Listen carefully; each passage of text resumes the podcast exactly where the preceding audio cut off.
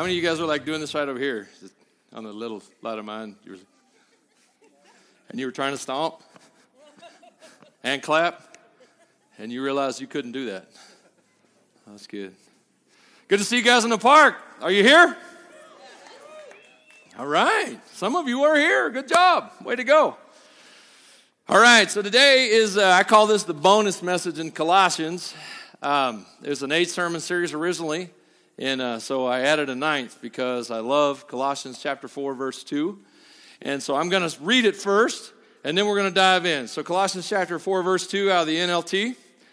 Paul writes Devote yourselves to prayer with an alert mind and a thankful heart. Pray for us too, that God will give us many opportunities to speak about his mysterious plan concerning Christ. That's why I'm here in chains. Pray that I will proclaim this message as clearly as I should. Live wisely among those who are not believers. Make the most of every opportunity. Let your conversation be gracious and attractive so that you'll have the right response for everyone. And I'll jump down to verse 16 where Paul tags the letter and he says, After you've read this letter, pass it on to the church at Laodicea so they can read it too. And you should read the letter I wrote to them. I'll come back to that text later. Today, the title of this message is called Pray and Pass It On, and I'll get into that in just a minute. But first, I want to talk about briefly, as a way of introduction, answers to prayer. You know, when I was getting ready for this message, I did a Google search on the power of prayer, just because sometimes I like to Google stuff. Um, I found out Google isn't a Christian. I don't know if you knew that or not. But I tell you what, if you're looking to Google for your answers, you're not going to get comforting ones. And so I searched uh, prayer and it referenced some studies. Some studies show that prayer really works. There are a lot of studies that show that. But some sh- studies don't show that. But I believe, based on a lot of things, I believe prayer is the most powerful thing in the world. I've seen prayer turn marriages around. I've seen marriages that were like over, and somebody started praying. Sometimes it wasn't even the, the people in the marriage. And within a period of time, sometimes short, sometimes long, God would show up and it would turn around. I've seen disease go away, literally vanish, because some people prayed. I've seen churches turn around. I've seen relationships fixed. I've seen people who couldn't be happy become happy. I'm telling you, prayer is the most powerful thing in the world that a human being can do. I believe in prayer. So I want to ask you a question. I want you to respond with either an amen or a clap or, or just a noise, you can just go woot. Woot. Sorry. Sounds funny now. Has God ever answered a prayer for you? Amen. Amen. In this room, man, uh, it was this big room. I kind of like doing church in God's temple, you know, God's cathedral. Nice ceiling work, you know. But in this room, I know, in this group, I know that there are people who've overcome addiction, disease, their lives have been healed, hearts have been restored. I know you're not perfect. You know you're not perfect. But I also know that God has answered prayers and moved in every life in the house in some way, whether we recognize it or not. So I believe in the power of prayer. Now, what's that have to do with today and the idea of praying and pass it on? Well, I believe that we as Christians need to reset our scoreboards and our goalposts and what we're shooting for. I think what we've been doing as we pray a lot of times is we're trying to get God to help us. And I think that shows how small of a request that we're actually making of God. And I would like to propose that as Christians, our mission in life is not to get a little help to do what we feel like needs to be done, but I feel like our mission in life is to live out the miraculous. I'm going to say that again. I feel like our mission in life is to live out the miraculous. That's, that's a lot better. Good job. Why am I saying that? Jesus Christ, before he left in Matthew, he said, Go into all the world. He told us to carry the gospel. Carry it, not send it, not mail it, not shoot a video out, but to carry it into the entire world. When the Apostle Paul was uh, writing his letters from prison, His goal, though, as he was writing those, was to carry the gospel into all the world personally, all the known world. Paul wanted to be the first guy to share the gospel in every place that he could. That's a big dream. And I don't know if you've ever read the last part of Mark, but if you read the last few verses, the longer ending of Mark chapter 16, that'll make the most charismatic person in the park nervous. Because he talks about walking in power, God moving, uh, overcoming snake bites, raising the dead, and healing the sick. My point is this Jesus didn't die for a comfortable middle class existence. Jesus died that you and I live in the power of the kingdom that he represented. Amen? We're not going to do that in our strength. We're not going to do that in our strength. We have no power. We can't heal the sick or raise the dead. We can't, in our own strength, reach the world. And I think, I think we've tried, but I think because we're relying on our own strength and we're asking God for help, we're falling short. And rather than learning how to go to the throne room of God and ask God to do, what only God can do. I don't know about you, but I want my life to be a reflection of what God can do, not what Michael can do. Did you say amen to that? Amen. All right, so how do we get there? What's Paul telling us about? Because I love this passage. He talks about devoting yourselves to prayer. And so let's lay some fundamentals of a Christian life. Let's change up our understanding of what it means to be a Christian based on what Paul's writing in Colossians chapter 4. Because I don't know what your idea is of what it means to be a Christian.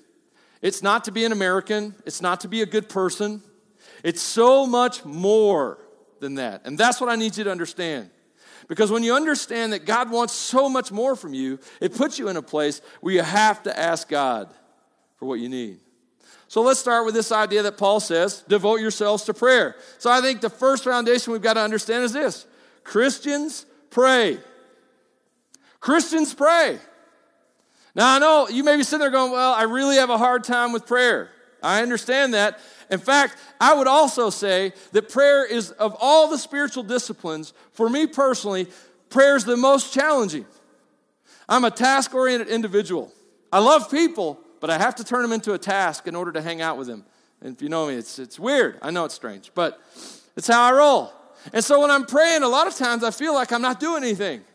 When it's the most important work that I could ever do is pray. But I want you to understand Christians pray. It's what we do. Paul says that we are devoted to prayer. And I want to give you a few scriptures out of Acts and, and Romans that kind of point to the early Christians' view on prayer and what God expected through the writings of Paul and Luke that they would be like. And so in Acts chapter 1, verse 14, it tells us those early Christians, even before the Holy Ghost comes down, in verse 14 it says, they met together and they were constantly united in prayer. They were constantly united in prayer. As I read these scriptures, we need to put our lives on the scale and see where God's setting the ideal and where we're living our lives, right? So that's painful. Yes. But it's good for us to see where God wants us to be. Acts 2:42. I love Acts 2:42 to the end of the chapter, about verse 48, because it shows that first that first move of God, and here's the church in, in a way that we can best understand it coming together. But we find out in verse 42 that they were devoted to a number of things, and one of those things that they were devoted to, devoted to, was prayer. In Acts chapter 6, verse 4, the apostles were trying to resolve a conflict in the church. And that's when deacons came into being, or these uh, servants who would help assist in the taking care of widows and different things, distributions of food. And the disciples said in Acts 6 4, we, they needed this program so that we apostles could spend our time in prayer and teaching the word of God. And then Paul concludes his letter in Romans 12 12, and he says, Rejoice in our confident hope, be patient in trouble and keep on praying. Keep on praying. What I'm asking you to do right now, ho- i know it's probably hard to focus in on me as we, it's so beautiful out here and so many things going on. But guys, Christians pray. and they're devoted to prayer. So ask yourself now is prayer important in my life? Well, then Paul goes on to the, in the text in Colossians, he says, Devote yourselves to prayer, and he gives us some instructions on what that looks like. He says, Do that with an alert mind and with a thankful heart. So when he says alert mind, what's he saying? How should we be praying? Because a lot of folks, your prayer is a, it's, it's at a place where it needs to mature a bit. And what I mean by that is, yes, prayer is asking God for stuff. It is certainly that. It will never stop being that. But it's so much more than that. And so Paul envisions this way of praying where I'm not just telling God the things that are wrong in my life or the things that need fixed, but I am listening to Him. So imagine that a prayer that listens. Do you understand that that would make prayer a conversation rather than a monologue? Do you understand that? This is the kind of prayer that Paul wants in your life a prayer that listens to what God's saying as we pray, that's in tune to what He's doing. I think there are some really critical Christian disciplines. I think we prayer is like number one on the chart. I think worship is also number one on the chart. I think we have to just get in that place where we can comprehend the presence of God. Coming together as the church in every possible setting, every way we can, small groups, one on one, as a congregation. I think that is also number one. We have to do that. We need each other so desperately.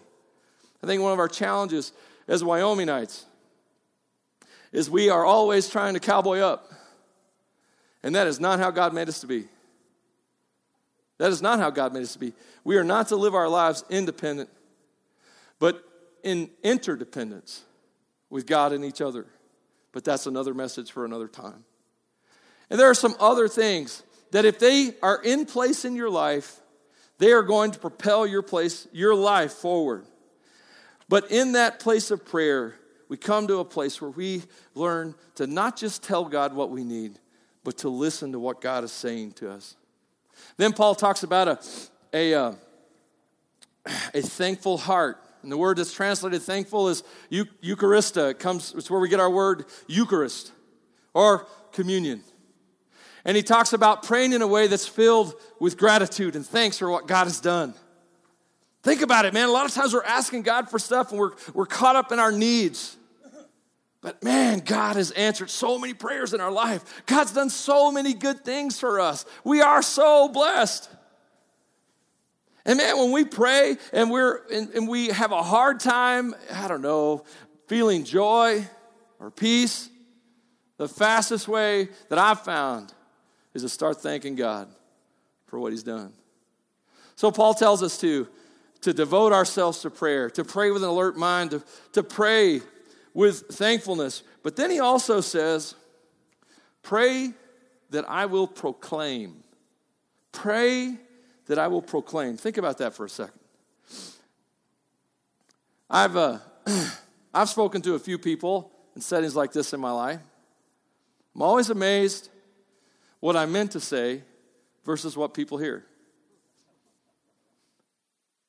Sometimes um, it makes me look really stupid, but it's okay. It feels pretty comfortable on me sometimes. The, the thing is, Paul understood that if we were ever going to be heard from a gospel perspective, from the area of truth, it would have to be proclaimed from a position of prayer. So, guys, Christians pray. Ask yourself a question before we get into the application part of this talk. How's your prayer life? Christians pray. Second, Christians live differently. Christians live differently. Paul says in that text that we should pray, but he says, verse 5 live wisely among those who are not believers, make the most of every opportunity, let your conversation be gracious and attractive so that you will have the right response for everyone. So, Paul wants us to, to live wisely. What does that look like? What does it mean to, to live wisely? Well, the Bible tells us that Jesus is the wisdom of God. And it's easy to go through life and, and live your life from a perspective of knowledge, of, of being rational and reasonable. It sounds good. How many of you husbands have said that to your wife? Honey, you're not being rational. How'd that go over? That was not the right answer. I was coached on that answer right there. That was not the right answer. I just want to say Jesus Christ did not live a rational life, he didn't live a reasonable life. Walking around healing people, raising folks from the dead, preaching a message of a different way to live in a world that was completely hostile to that. That was not reasonable. Paul's in jail as he writes the book of Colossians. Almost all his letters he wrote from a jail. That, and all he had to do to get out of jail was to stop. To stop talking about Jesus. That's all he had to do. But he didn't. He kept going. My point is, Paul didn't live reasonably. Jesus didn't live reasonably. They lived wisely. They lived wisely. And that's what you and I have to learn how to do to live in wisdom, not just knowledge. You can't live like this life is all there is. I hear Christians say it all the time. Well, you got to enjoy life while you can. That doesn't actually make sense if you're a Christian and believe that you're going to live forever. If you really believe that this is the crucible by which you are actually born, and your next life is your real life. And so, excuse me, we need to learn to live wisely. Then he tells us to learn to speak graciously. I really kind of wanted to go on a tirade about how we speak, but I won't do that, okay? But Paul does tune into three, a couple of words, two words actually. Logos is the Greek word he uses for word. And a word, what is a word? A word is just an expression of what's on your mind. It's you trying to articulate in the form of a word what you are thinking or are feeling. And so Paul says you got to get those words out there, but then you have to do it graciously. You have to speak in a way that's filled with grace. What's grace? Well, if you went to Sunday school, you probably heard the definition of grace being undeserved favor. You ever heard that? Give me a nod. You ever heard undeserved favor? Let me, let me throw this at you. You ready? This might sting a little.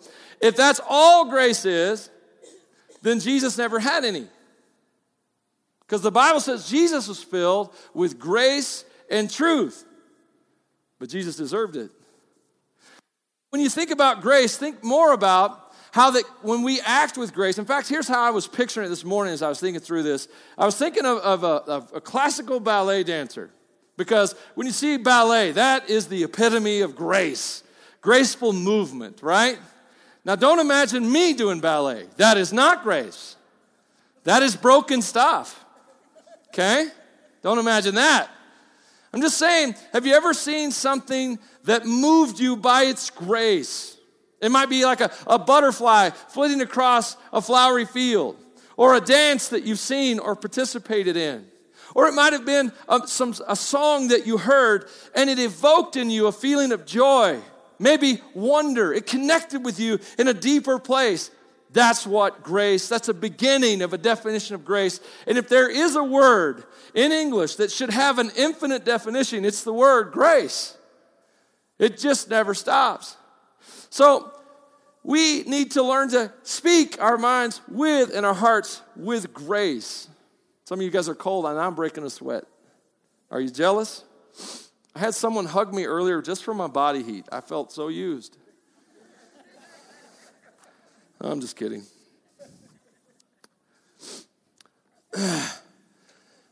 but grace is undeserved favor. And grace,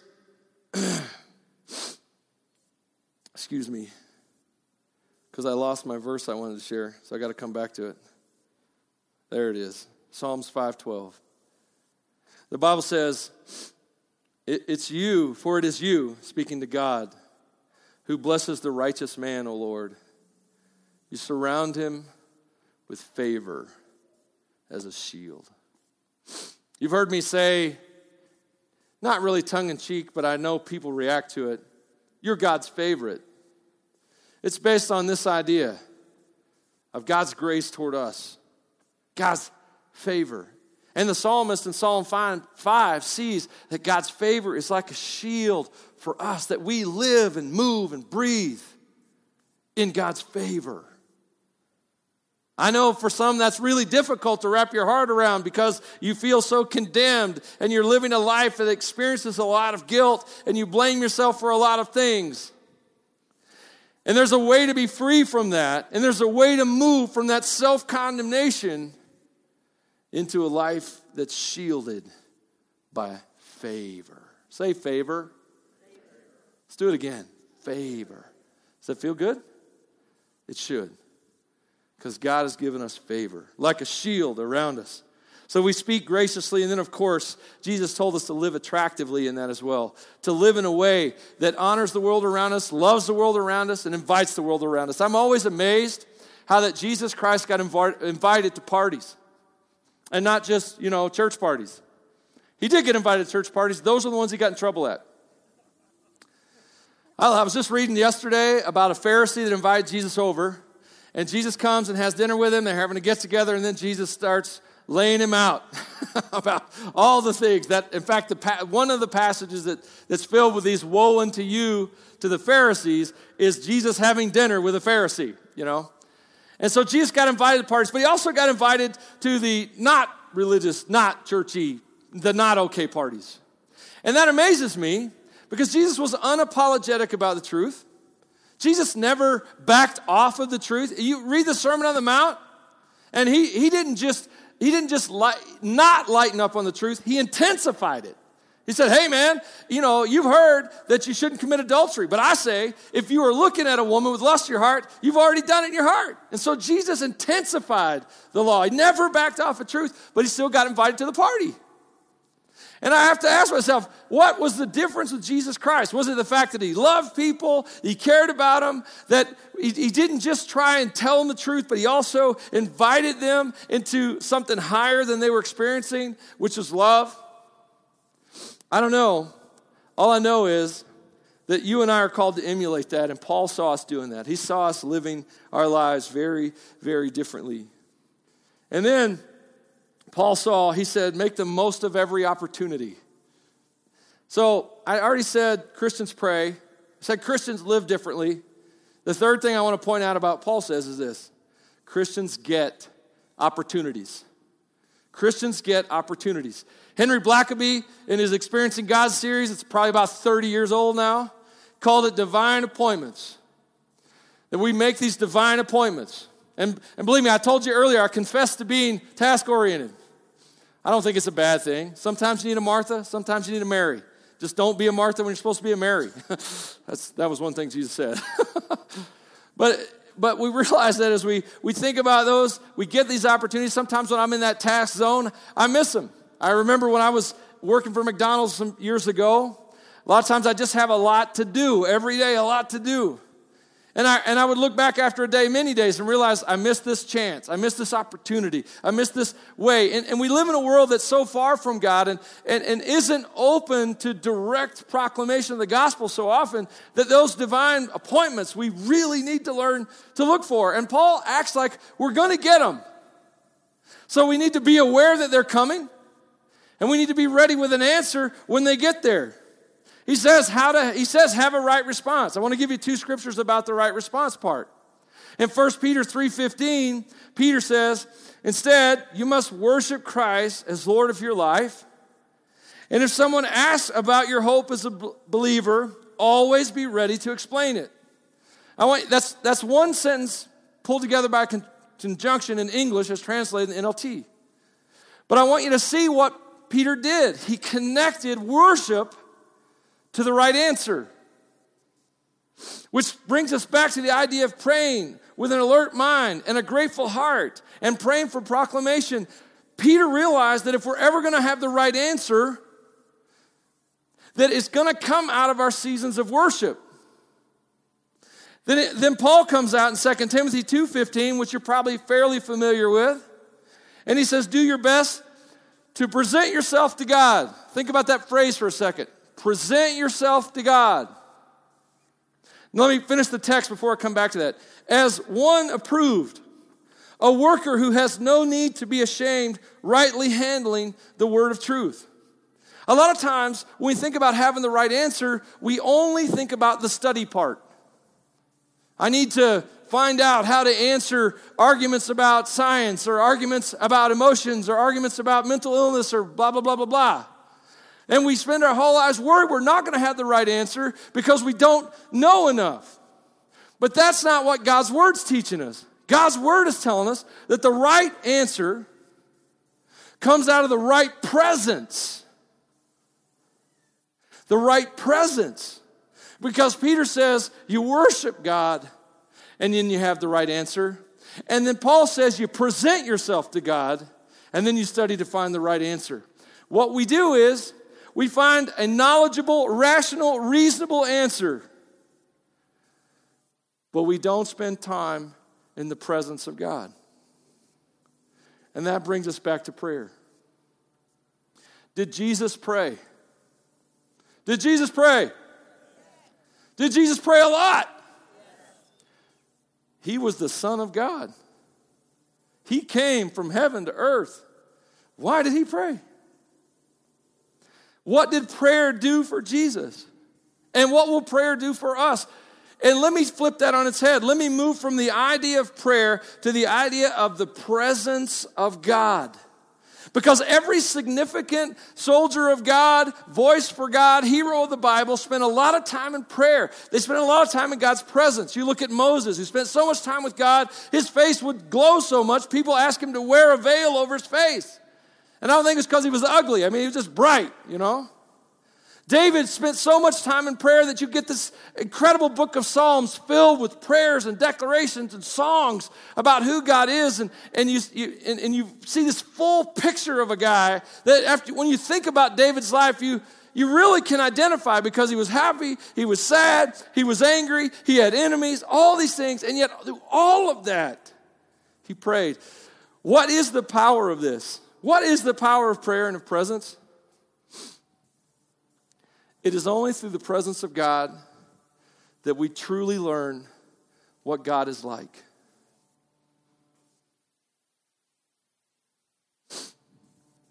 A lot of times we pray and we know that God can fulfill, heal, save, change. What we don't know is if God will. Amen? Isn't that? Listen, have you listened to us pray, especially in the face of a heavy challenge? Dear Lord, I pray that you would fill in the blank, really big problem. And Lord, that you would heal, you would whatever. Lord, and if it is your will, this is what we pray. Don't we throw that little dis- disclaimer? And I know what we say. Well, that's what Jesus did once. Did you hear that? That's what Jesus did one time. When he was struggling with enduring our hell on a cross, the wrath of God, he admittedly prayed that he would submit to the will of God rather than avoid the agony that was before him. Every other time he prayed, outside Lazarus' tomb, John 11, he, get, he stands before the tomb and he lifts his voice to heaven, says, Father, I'm talking to you not because we need to chat, because they need to know we chat. Then he turns to Lazarus' tomb, and what does he say? Lazarus, if it's the will of God, maybe you should come out of there. If I read it correctly, it went something like this Lazarus, get up. Think about that. Let that kind, let Bible story and the Word of God inform your prayer life rather than your experiences, rather than your circumstances. And as you spend time in God's presence, what you're going to learn about God is that He loves you, that He wants to bless. Did you know that? He wants to bless, He wants to save, He wants to things to change. He wants it to be better. Sometimes when we pray, we don't get what we want. But every time when we pray and we stay in prayer, we get what is best eternally. So think about that. So, talked about prayer. What are we supposed to do with it? Oh, by one more, one more thing. Paul said, pass it on. So let me just throw this out here. Whatever you get from God, whatever God gives to you, should not stay with you. It needs to be passed on. When God gives you a word, when God gives you an encouraging verse, when God gives you a blessing, share it with somebody else. That's what Paul says. Pass it on. In Colossians 4:16, take this letter, read it to Laodicea, read their letter. We are this community is supposed to share what we get. Church is a potluck, not a buffet. Meaning we all bring a dish and share it together. So let me close with three things that we need to do to build a prayer life, to transform our prayer life. The Bible tells us to pray first alone. We need to spend time in isolated prayer. Just us. Jesus said this in Matthew 6. When you pray, go away by yourself. Shut the door behind you. Pray to your Father in private. And then your Father who sees everything, then your Father who sees everything will reward you. So we need to spend time alone in prayer. When we are alone in prayer, we need to remember that we're not just issuing a bunch of decrees and requests to God, we are to enter into the presence of God. We, so when you pray, this isn't about getting the laundry list filled out. It's about encountering God's presence and who He is. That's why the Bible says in Hebrews chapter 4, verse 16, let's come boldly to the throne of grace of our gracious God, and there we'll receive His mercy and we'll find grace to help us when we need it most. We need to pray alone. We need to seek God's presence. The person you are out in your workday and in your family is a product of your alone time with God. So if you're not happy with your life and your attitudes right now, the easiest fix, the quickest fix, is time alone in the presence of your Father. Amen? Okay? Second thing, pray with others. Several years ago, uh, my wife and I, we've been in ministry a long time, but uh, it's, it's so hard to pray together as a couple. We've learned. Maybe you don't struggle with that, but boy, the enemy fought us on it for years. Still does. But we started praying together. And it was it was hard at first. It was awkward at first. But it didn't take long. Like really the first time we really started praying, and every time we'd pray together, it was rewarding. But as we began to grow in our prayer life together, we began to learn things about each other that we would not have learned any other way. I began to hear my wife's heart as she cried out for God in our marriage and with our kids and with our problems. And as she praised Him for the things He'd blessed us with, she began to hear my heart. And so I want to encourage you to pray with other people because the relationships that form and that are forged by prayer and in the presence of our God who's a consuming fire, those relationships are deeper and more profound than anything you could ever know. And so learn to pray together and consider it an honor to pray. I know that, you know, we get prayer requests and we have prayer chains, we send things out on Facebook for prayer. I, I just want to remind you that when someone either asks you for prayer or joins you in prayer, that is a privilege. That is holy ground, man. And we need to remember that. That if we get a chance to pray for somebody, they're giving us permission to walk the holy ground of their lives. So, yes, pray alone in the presence of God, but please don't let your prayer life stop there. Pray with others so that you can be in relationship with two or three gathered together, seeking God. And He, he promises to be there. And then pray for opportunities. Man, people need the gospel. They need to know that God loves them, God forgives them, God cares about them. And so pray for divine appointments in your life, chances for God to show up. Wake up each morning and live like Jesus did. He, he woke up each morning and said, Hey, God, what's on the agenda for today? Now we flip it on its head, don't we? Don't we wake up and go, Hey, God, here's my agenda for today. If you could bless that, that'd be cool. We need to flip it around. I love how G- Jesus says to the disciples in John's 4, in John chapter 4, he says, he says, I must go through Samaria. Now, that's the sentence. And what he meant was, I got an appointment today with this lady who's a wreck at a well in the heat of the day, and I can't miss that appointment. He lived his life by God's agenda. I know that's an intimidating idea if you're not used to praying, especially. If you're not yet in a place where you can take a step of faith out into those impressions of the heart, those impressions of God's word. But I just want you to know we should pray for divine appointments. I think if we Christians could learn to live on God's agenda, we could make a huge impact in this world. I think as long as we try and force God to meet our agenda, we're going to keep having failures and limited success. We need God. We don't need all that we can do because we can't do much. We need God's power. We need to start looking at the Christian life not as a natural thing that has divine help, but as a supernatural thing that must be supernaturally empowered. Amen? Can I have the worship team come up? While they're coming up, I have nothing to say. No, I'm just kidding. I always have something to say. I like that song, This Little Light of Mine.